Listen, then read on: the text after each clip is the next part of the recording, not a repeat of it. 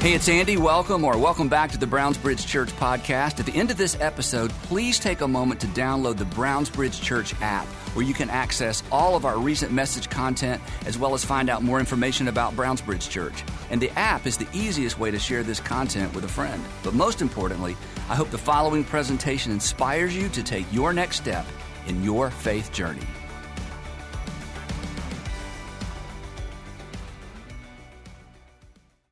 I uh, felt like we couldn't start a series out that was called More Than Words without starting with that song. It just felt like it was the right thing to do. Um, uh, anybody in here, you just got transported back to high school or middle school, maybe? We even had the lights from like the middle school dance. That was like the whole feel we were going for. Um, guys, you remember uh, asking a girl to dance for the very first time? Uh, m- maybe uh, it was your friends that you were egging on to ask a girl to dance for the first time at that middle school dance. Uh, ladies, you can remember maybe being asked by a guy for the first time and went through, you know, that whole experience from, from that side of it. Um, I want to ask you a question, and I'd love for us to all answer at the same time on the count of three. But what one word, what one word would you use to describe that experience? One, two, three. See, y'all could have said it a little bit louder. Y'all weren't very confident on that. But yeah, it's awkward, right? And even now when we when we see it on T V or we watch it in the movies, we see that scene where, where the boy's trying to get the courage up to go ask the girl to dance.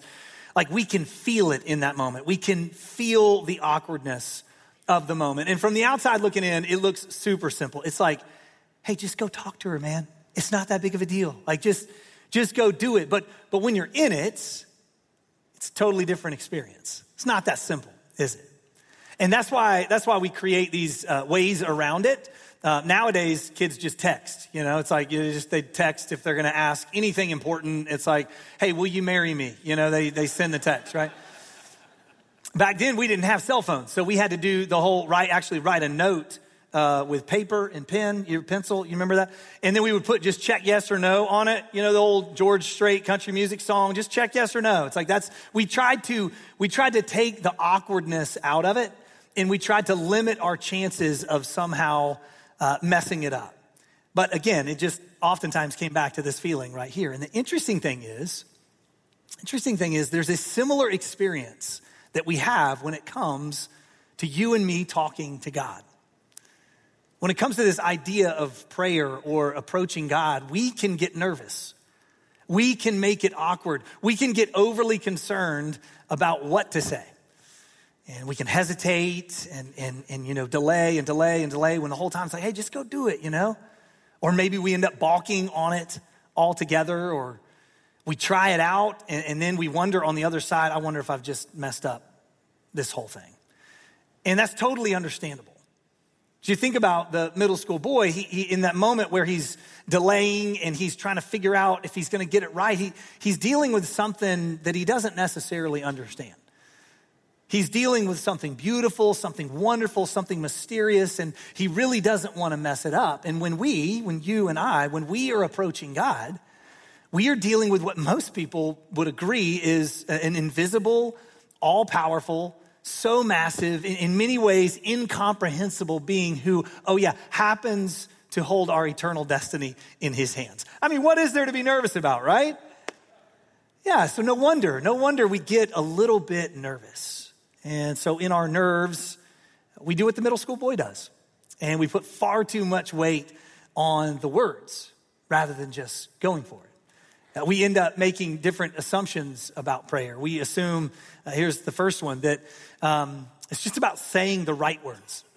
You know, if I can just get the right words or say the words in the right combination, then God will ultimately do what I'm asking to do and asking him to do. And, and we end up in that moment kind of treating God like he's this cosmic vending machine, where if we just punch in the right numbers and the right code, that we will get what we want in return. Except for that analogy kind of falls short because you don't have the ability to shake God like you shake a vending machine when the thing gets hung up just a little bit. So we make it about saying the right words, or we, we can make it about saying enough words. You ever done this? You thought to yourself, ah, maybe if I just prayed more, it would work. Maybe if I prayed more than just Sundays, maybe if I started praying during the week, every single day, maybe multiple times a day. And we begin to think that it's just a matter of quantity. That if we hit the line, that there's some sort of imaginary line out there of how much we have to pray for God to listen. And if we hit the line, then we're good. And if you've ever done that, it's it's it's common to a lot of us, okay? This is, this is actually not a new idea. two thousand years ago, Jesus uh, addressed this directly. So the same problem must have been going on back then, because Jesus said this. He said, and when you pray, don't keep on babbling. So if you're you're ever in a small group and someone's going on and on with their prayer, you can just stop them in the middle of it. Say, hey, don't keep babbling. Jesus says so, okay?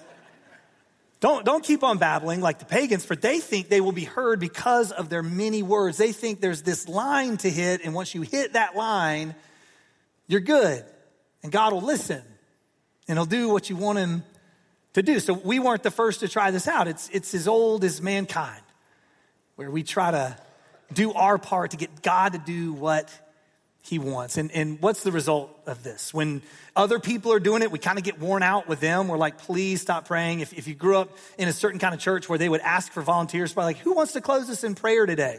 And you're like secretly thinking, please do not call on that guy over there, because I know if he, if he raises his hand, we're going to be here for a while, because that guy really, really likes to pray. So we don't like it when other people do it.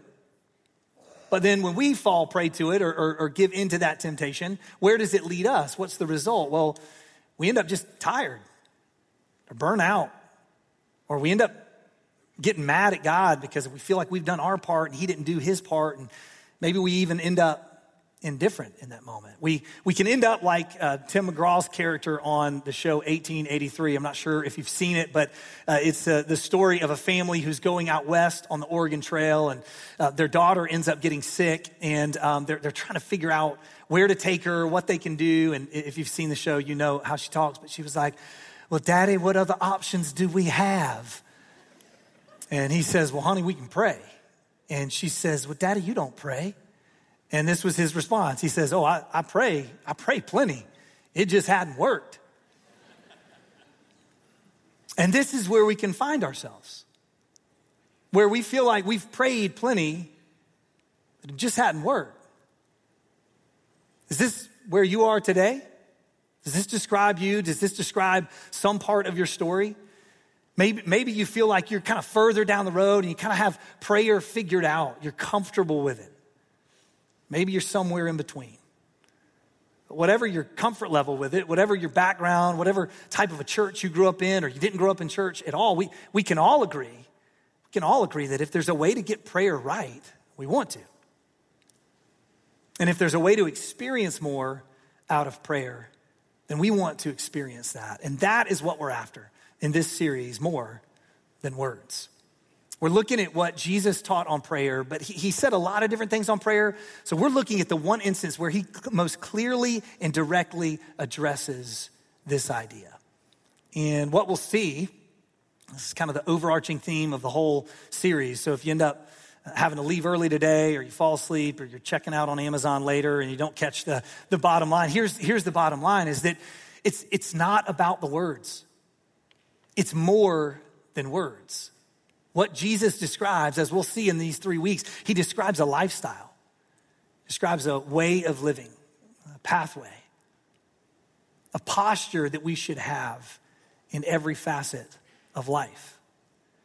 And the, the scripture that uh, we're gonna use over the next three weeks, it comes from Jesus' Sermon on the Mount. It's one of Um, his most extensive teachings that we have in the New Testament. And he gets on this topic of prayer, and that's that's where he says, don't keep babbling. And he says a few other things. And then finally, he just gets to the point.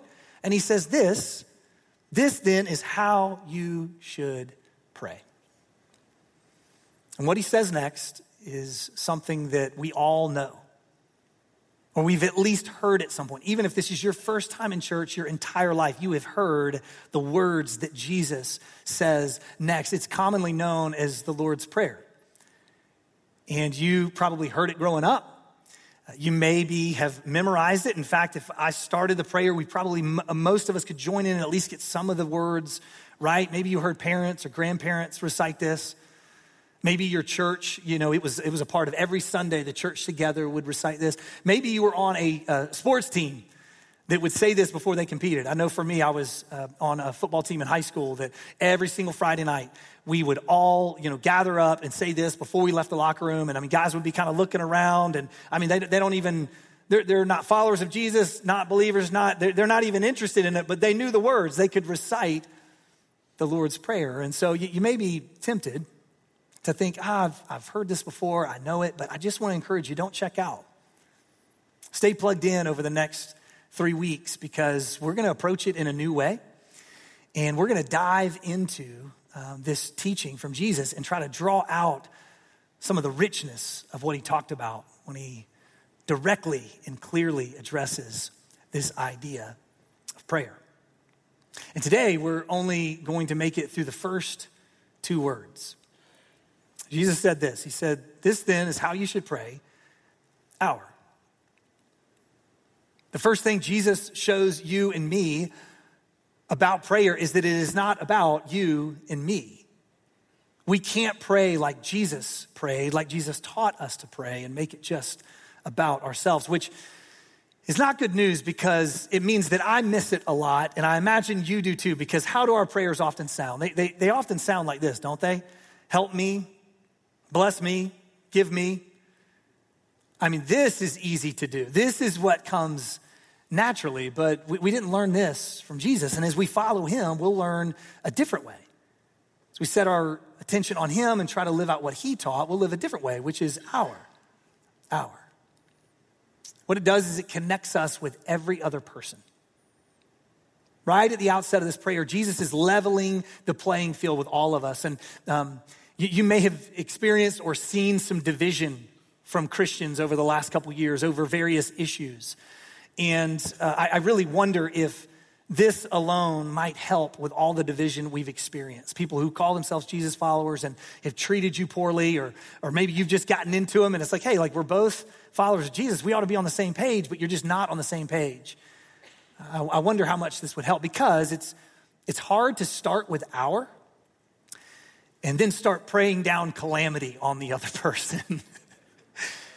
It's it's hard to start with our Father and think about how we're we're all connected in this. We are all his creation. And then go, God, would you just, you know, would you stop him? Would you just stop him? Would you make her quit and make her stop? I mean, she's wrong. Would you just show her she's wrong by, like, you know, giving her a flat tire today? Or, you know, I'm not saying anybody in this room would pray something like that, but, you know, starting with R connects us with those people. And I think I think it was intentional on Jesus' part. In John seventeen, he's, he's, uh, this long prayer is recorded from Jesus where he's praying for all of the people that would believe in him through the centuries, including you and me. And his prayer is this, that we would be one. He says, God, I pray that they would be one as you and I are one. That's Jesus' desire for us. So this hour was no accident. It was purposeful. He's calling our attention to the connectedness we have with others. And so he starts there, and then he says this next. Again, you know this. He says, our Father. And I imagine that doesn't give you much of a response or much of a reaction today.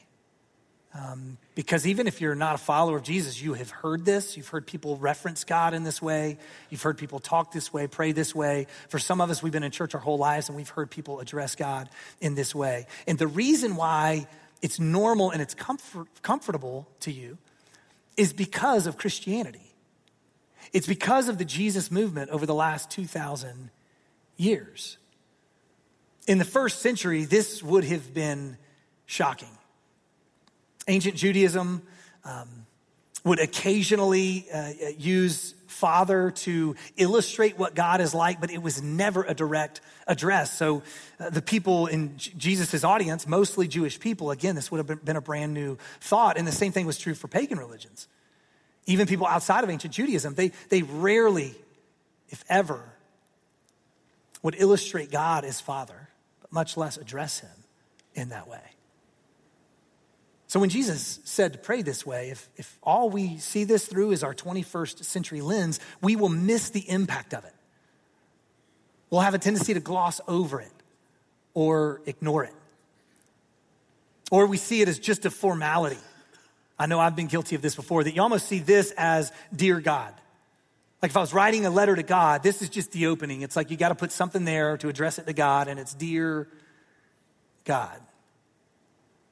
But with a first century lens, this was huge. This was a massive shift when Jesus said, this is how you address God. And his, his opponents would have flipped out in that moment. They would have thought, this is way too familiar. This is way too presumptuous. You cannot talk. This is blasphemy. You can't do this. But as to, to his followers, they just said, wait a second, this, this seems different. This seems gracious and personal. Even, even the word Father doesn't necessarily fully grasp it, because to us, that can feel a bit formal. But the real word that Jesus used, the actual word in the original language, is Abba.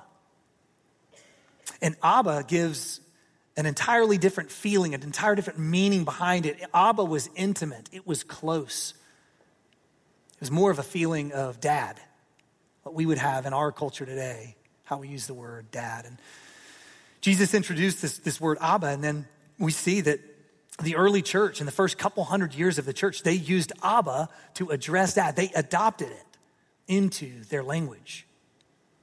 Jesus is saying, this is how you should address God. So if we are to address God in this way, if it's supposed to be like he's dad, we, we need to take just a second and clear up a few things about what it means to be a dad. Did, did you know, did you know, you probably knew this, that there is a difference between becoming a dad and being a dad?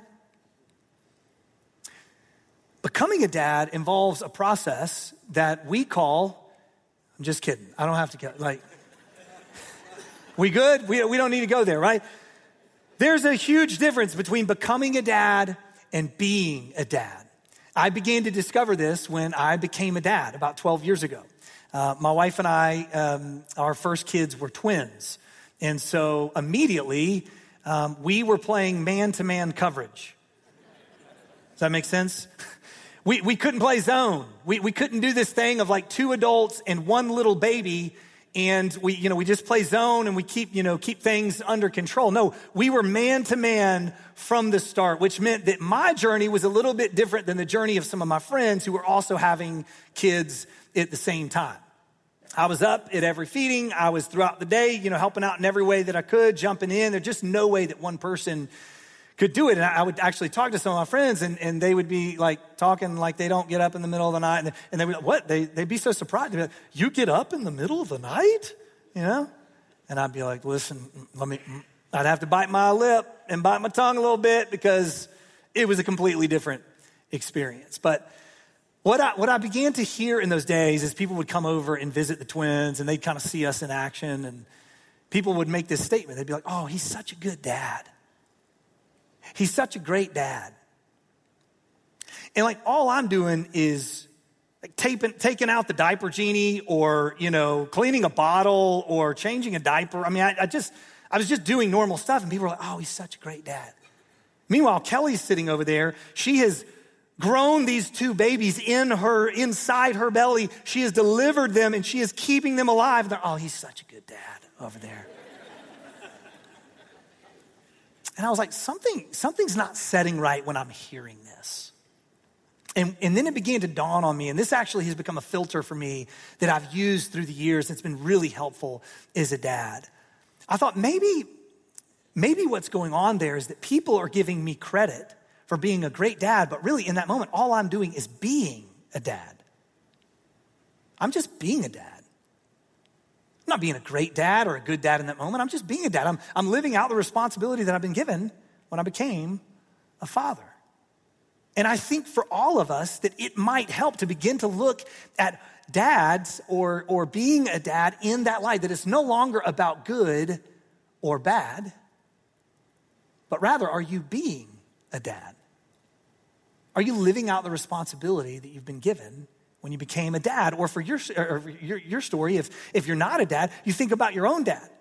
And, and you've labeled him as good or bad, but the reality is it's, it's probably a mixture of a lot of that. And there were moments where he was being a dad, and there were moments where he was checked out and he was being something else altogether. So let's suspend the language. Good dad, bad dad. Great dad, deadbeat dad. And let's look at it through the lens of you're either being a dad or you're not. And if we're going to do that, we, we need to answer the question, what does being a dad look like? What are some of the, the things that describe it when a father is actually being a dad? And so I want to go through a list here in just a second, but I realize that in the room, um, there's people from all different backgrounds, all different experiences. This may bring up some emotion for you, and I want to be sensitive to that. If, if you've been on an infertility journey and you haven't been able to become a dad, this may be hard to hear. If you're a single mom and you're looking at this list and every single one of them is just like, yep, he doesn't do that, he doesn't do that, he doesn't do that, it may be a hurtful thing. Uh, or just moms in general, you may see this list and go, well, wait, I do a lot of those things. It's not mutually exclusive. I'm not saying that moms can't also do these things, but this is what being a dad looks like. Let's take a look at it. The first one, and these are in no particular order, but provision. A dad provides for physical needs, but not just food and clothing and shelter. In addition, they, they provide for emotional needs and mental needs. They help direct their kids spiritually. They teach them about life and about God and what it looks like to follow Jesus. Dads are present. To be a dad, you have to be around. To be a dad, you have to be around, not every waking moment. You know, some people, you may you may hear it and go, wait, wait, I have to travel for work, so I'm not there a lot. And it's like, well, some travel's fine. But then there's also, there's some jobs that, let's just be honest, they prevent you from being a dad. Next one, attentive. When you are around, are you paying attention? If you think about through your own lens, your own dad was, when he was present, was he really present? Was he also attentive? This is why when we see on a T V show or a movie, a dad that's that's there, but he's sucked into social media or T V or the game, like in that moment, we know that something's off with that. And what's going on is he's not really being a dad in that moment. Not just attentive, but also caring. What's the posture of the attention that you're giving your kids? Dads are not only attentive, but they're also caring. A lot of times we can, and I'm guilty of this too, we can we can fall into this place where, yeah, we're giving our kid attention, but it's very critical, and it's like kind of just a subtle disappointment in you wanting them to approve and, and improve and wanting them to learn. And so we're just constantly pointing out ways that they can improve, and instead, we're not caring for them in that moment. When we're being a dad, we're authentically caring. Next one, genuine delight. Genuine delight. There are times where our kids drive us up the wall. I won't ask for a show of hands, okay? Because I don't need one. I know that there's times where our kids drive us up the wall, but if there are not times of genuine delight, then something's wrong. I mean, if we look at a, a, another story and we see a dad that has no delight in his sons or his daughters, we know that something's wrong there. And what's going on in that moment is he's not being a dad. Gentle. As adult human beings, our kids cannot handle the full breadth of our strength. And so as a dad, our strength needs to be under control, which is gentleness. Gentleness is not weakness. It's not acquiescing. It's not just throwing up our hands and going, okay, just whatever. We're just going to let you run over me. No, it's not that. It's strength under control. Strength under control. This is one that I struggle with often with my kids because when they're not getting it the first time or the second time or third time, I have a, I have a, a tendency to raise my voice and in doing so lose my gentleness. About a year ago, I was the head coach of the boys, uh, my, my oldest two, my twins' football team. And I was teaching them something that was very simple. In my mind, it was very simple and very fundamental to football. And as I talked them through it, they weren't getting it. And so I talked through it louder. And they still didn't get it. So I cranked up the volume a little bit more. And it was probably my worst, worst time of that entire season last year. I got to the point where I was literally yelling on the football field. And in that moment, I had stopped being their dad. I had become their coach in the, I don't, I don't know what, coach or, or something else in that moment. But I wasn't in that moment being their dad when I had lost all gentleness. So gentleness is important. Then the last one, and I didn't have a great word here for the last one, But the last one is bigger picture. Being a dad requires seeing more than just what's going on in the moment and, and being able to look past what kids think is best in the moment, but rather answering the question, what will lead him or her to become the young man or the young woman that she is supposed to be or that he is supposed to be? So this is like in that moment where your kids ask for ice cream. It's like, sure, once? Yeah, absolutely. Let's get it. Every now and then, that's great. But for every meal? No. I can see the bigger picture. You can see the bigger picture. You know that's not what's gonna lead them to a good place. So being a dad will require saying no to your kids at some point. So here's the list. This is what it looks like to be a dad. Now I'm curious, if, if you were to rate yourself in this category, if you are a dad in the room, how would you rate yourself in each of these categories? And you've probably already done this, but if you think about your own dad, for everybody in the room, you think about your own dad, where would he fall in these categories? I know for me, when I think about this, I have a tendency to begin to feel shame because I'm not knocking it out of the park on any of these. I'm not one hundred percent on any of these. Some of them I'm probably fifty percent. So if you're feeling a little bit of that, I just I just want you to know that's that's normal. But I, I bring it up because this is what being a dad means. And if we're gonna pray like Jesus prays, this is gonna be important to see. So, so back to Jesus and this prayer that he prayed. What he's trying to get us to see when we pray our Father is this right here. This is who you're praying to. When you think about God, when you talk to God, Jesus is saying, I want you to see him as one who provides. A God who's present. And he's attentive and he's caring. He's not just critiquing your life. He's not just mildly disappointed in your life. He's caring. He, he has genuine delight in you and me. He's gentle.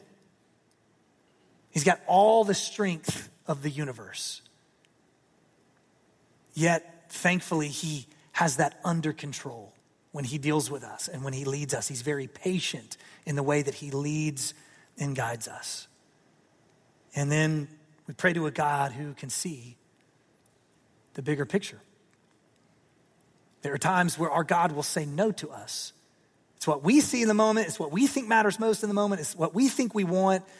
But because God can see the bigger picture, he knows, no, that, that's not the best thing for who you are becoming. This is what Jesus was leading us to right at the beginning of this prayer.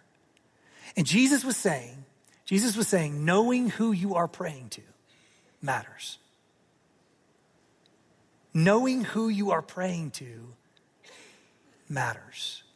Knowing who you're calling on matters. A few weeks ago, I was driving down the road. Um, my twins were in the car with me, had the radio on. It was playing country music, and, and one of my, uh, the, the song that was on was Five O'Clock Somewhere by Alan Jackson. Um, I won't ask you to sing it right now. Um, But my kids, one of, one of the twins said, hey, Dad, uh, is are there any country music songs that aren't about uh, beer, uh, alcohol, or having a good time on a Friday night?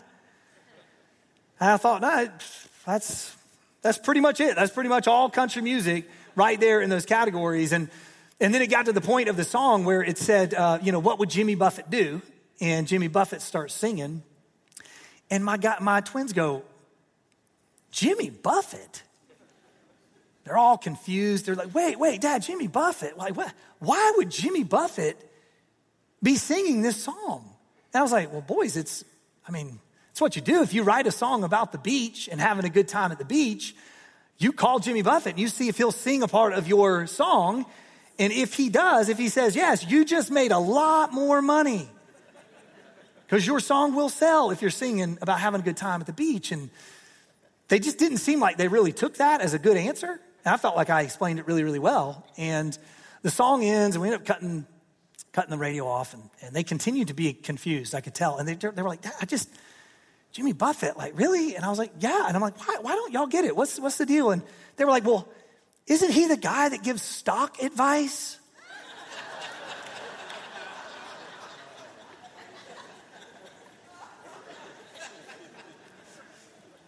I thought, well, well kudos to these twelve-year-olds for knowing who Warren Buffett is. But I was like, guys, that's Warren Buffett. And like in that moment, it made entire, like no wonder they were so confused. They're imagining Warren Buffett singing Five O'Clock Somewhere. And, and here's the deal. Here's the deal. If you want stock advice, Warren Buffett is your guy. You should call Warren. But if you want to have a good time in the Bahamas and you want somebody that's going to sing your song about having a good time at the beach, you do not want to call Warren Buffett. You want to call Jimmy.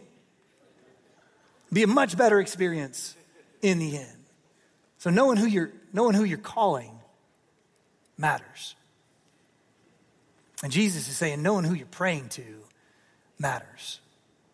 And there's times where you and I can think we're calling Warren Buffett when really we're calling Jimmy Buffett. Knowing who you're, pray, who you're praying to matters. A. W. Tozer is a famous author, theologian. He's got this famous quote that says this, knowing, uh, excuse me, what comes into our minds What comes into our minds when we think about God is the most important thing about us. It's the most important thing about us. The images, the emotions, the thoughts that come to mind when we think about God, which is what Jesus was trying to get us to see when he said, this then is how you should pray. Here's the list again. This is it. And I think that Jesus starts here because he knows if, if we don't start here, we'll get the rest of the prayer wrong. Again, you, you probably know how the prayer goes, but hallowed be your name. We'll say that from a much different place. When we say give us today our daily bread, it, it's almost like we'll be begging or we'll be pleading if we don't see that God is already attentive to our needs. He's already caring. He genuinely delights in us. He provides for us. When we say, forgive us our sins as we forgive those who sin against us, it's asking in a way of, I, I don't know, I'm pleading my case. I'm just trying to clean my slate here. I'm not sure what I'll receive. We can say the same words, but in an entirely different way. That's why it's crucial. It's crucial that we start here. And that we get this right. So the question for you today, does this describe the God that you pray to? When you pray, when you approach God, when you think about God, is this who you think of? When you have conversations in your small group, and you're talking about God, you're, you're talking about faith, talking about following him. Is this the God who comes to your mind? When you read your Bible and you have some sort of personal quiet time, is this the God you think of? When you're having a conversation with a friend and God comes up, faith comes up, church comes up, is this what comes into your mind?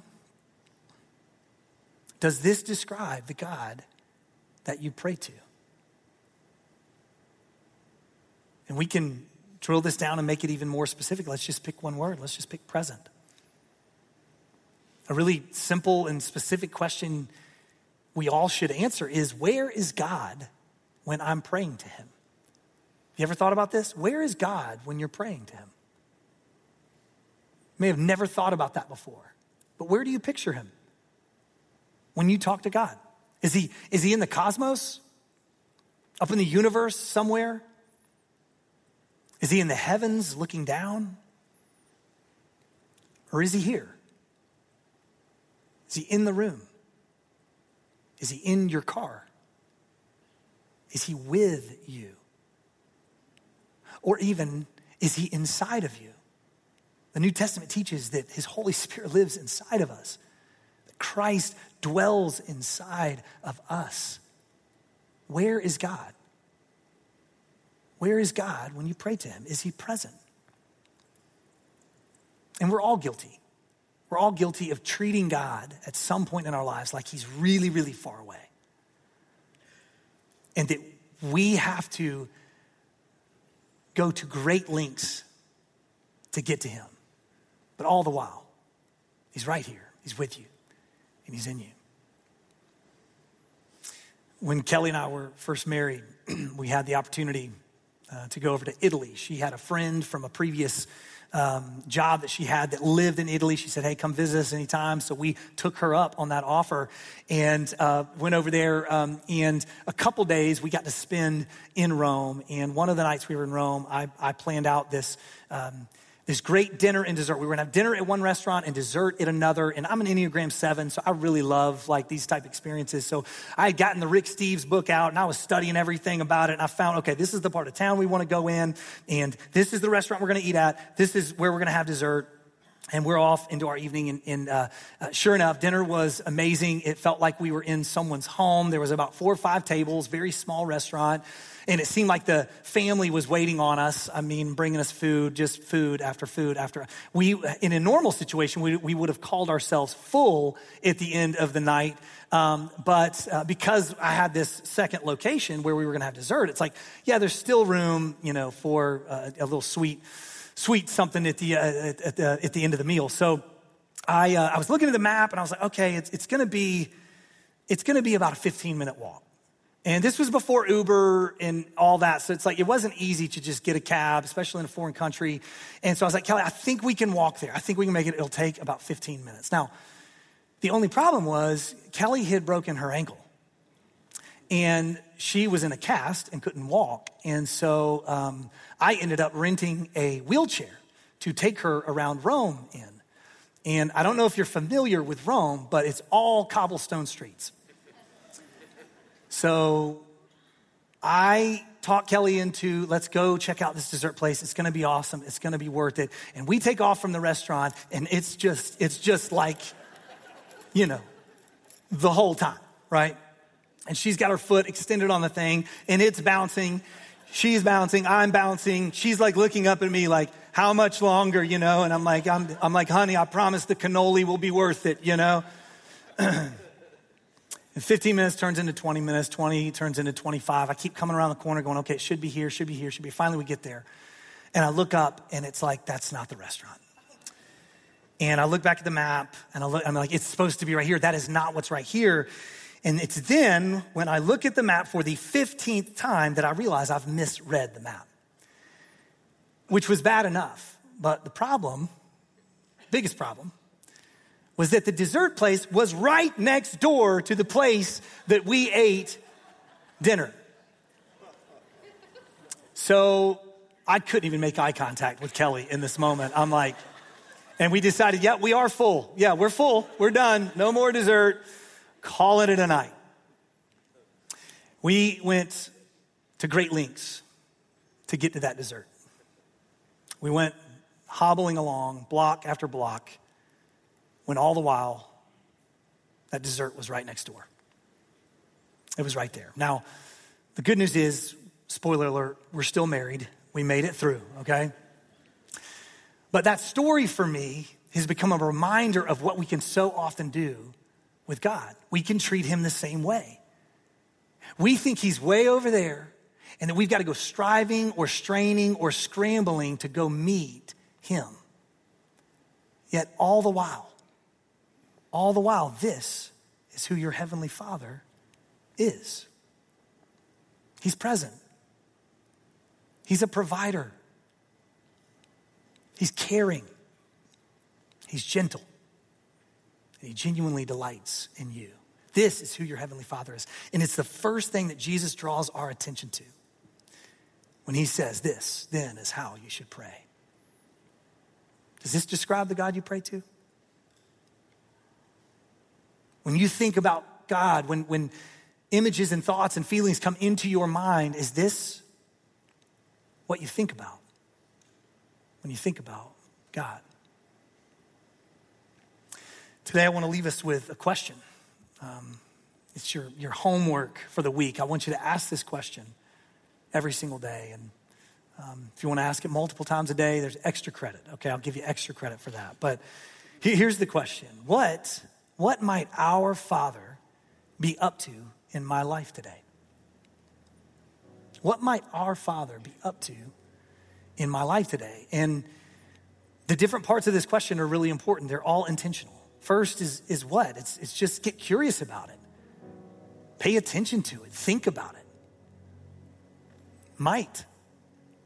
What might he be up to? It's not, we're not forcing it here. We're not trying to manipulate something or create something. We, we may notice something that he's doing, or we may not. There may be something that he's doing in our lives that we're not ready to see it. We're not ready to know it. So be kind to yourself in this. What might our Father?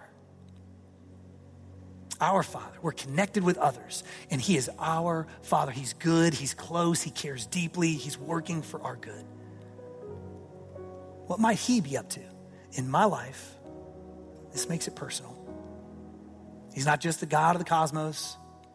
He's not way out there somewhere. He is present in our details right here and right now. And then lastly, today. What's he up to in my life today? I love this part of the question because we so often make Christianity about our eternity and what happens after we die. But this highlights the fact for us that no, it, it's about an ongoing relationship right now, today. Our Father's so good, and he's present, and he's active in our lives right now. Ask this this week. I would encourage you to give it some space. You may have to pause in your day. Take a few minutes. Ask this question. Take a few deep breaths and see what God brings to mind. See what he brings to mind. I'm not saying that everything that comes to your mind in that moment is from God, but I think he may bring some things to mind for you. And it, it may take some getting used to. When you first do it, it may feel a little awkward. It may feel different. But just pause this week and ask that question. Some examples of what he might bring to mind. He, he may want to heal some part of you. That may be what he's up to. Some past hurt, some current thing that you're going through. You may sense that he's saying, hey, I, I want to heal this part of you. Maybe he wants you to forgive someone. He's leading you to let go of that grudge, let go of that bitterness. Maybe you'll experience him preparing you or strengthening you for something. Maybe he just wants to bring you rest. In the midst of a busy week, you hear him saying, or you sense him saying, I want to give you rest today. Maybe he wants to um, bring you productivity, lead you in some sort of achievement. Could be, it could be big. It could be really small as well. Ask that question this week. And even if nothing comes to mind, this question right here is still a win. Asking it will frame our minds in the way that Jesus would want them framed when he was saying, this then is how you should pray. God, what are you up to in my life today? Let's pray together. And as we pray, I'm, I'm going to ask you to do something a little bit different. I'd love for us to all just start with these first two words, all together in this room, watching online, driving down the road, listening to this. I want you to start with these first two words that Jesus taught us to pray. We're going to say them all together. Here we go. Our Father. Let's say it again. Our Father. One more time. Our Father. God, would you help us see you when we pray those words? So many of us uh, have gotten so used to that, we gloss over it without even experiencing the weight, the gravity of what you're saying in that moment, Jesus. And we thank you that that is the type of God you are. That is the type of Father you are, present and attentive and caring. Seeing the bigger picture and leading us in it. Help us to trust that. Help us to believe that. Help us follow in your direction, even in the moments where it's hard. Life's not making sense. Pray that we would lean into you as our good Father. In Jesus' name.